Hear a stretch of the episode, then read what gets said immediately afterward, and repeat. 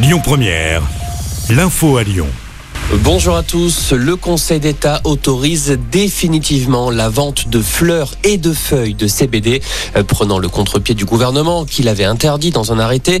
Selon les sages, le CBD dérivé du cannabis n'a pas d'effet psychotrope, ne provoque pas de dépendance et donc ne peut pas être considéré comme un produit stupéfiant. L'interdiction de sa vente est donc jugée illégale. Un soulagement pour les 2000 boutiques spécialisées installées en France. Euh, faut-il exiger des tests négatifs aux frontières pour les voyageurs en provenance de Chine.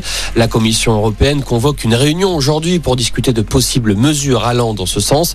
Objectif, mettre en place une approche coordonnée entre tous les pays européens, alors que la Chine fait face à une explosion des cas de coronavirus depuis la fin de la politique zéro Covid.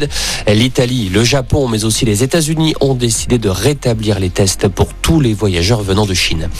Benoît XVI est dans un état grave mais stable selon les médias italiens. L'ancien pape aurait passé la nuit sous le contrôle constant de ses médecins. Joseph Ratzinger, 95 ans, avait renoncé à son poste en 2013 pour des raisons de santé. Son successeur, François, appelle les chrétiens à prier pour lui. L'allocation aux adultes handicapés sera calculée de façon individuelle à partir d'octobre 2023. Le décret a été publié au journal officiel, c'est-à-dire que le montant de l'aide ne prendra plus en compte les revenus du conjoint.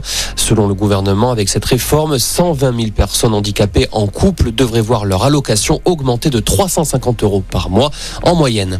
La France manque de 20 000 poches de sang. L'alerte de l'établissement français du sang.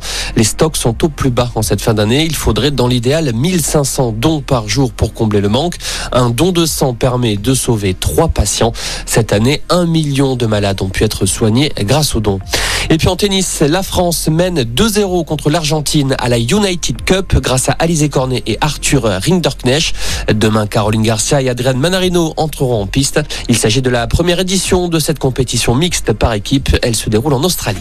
Voilà pour l'info. Excellent après-midi. Écoutez votre radio Lyon Première en direct sur l'application Lyon Première, lyonpremière.fr et bien sûr à Lyon sur 90.2 FM et en DAB+. Lyon Première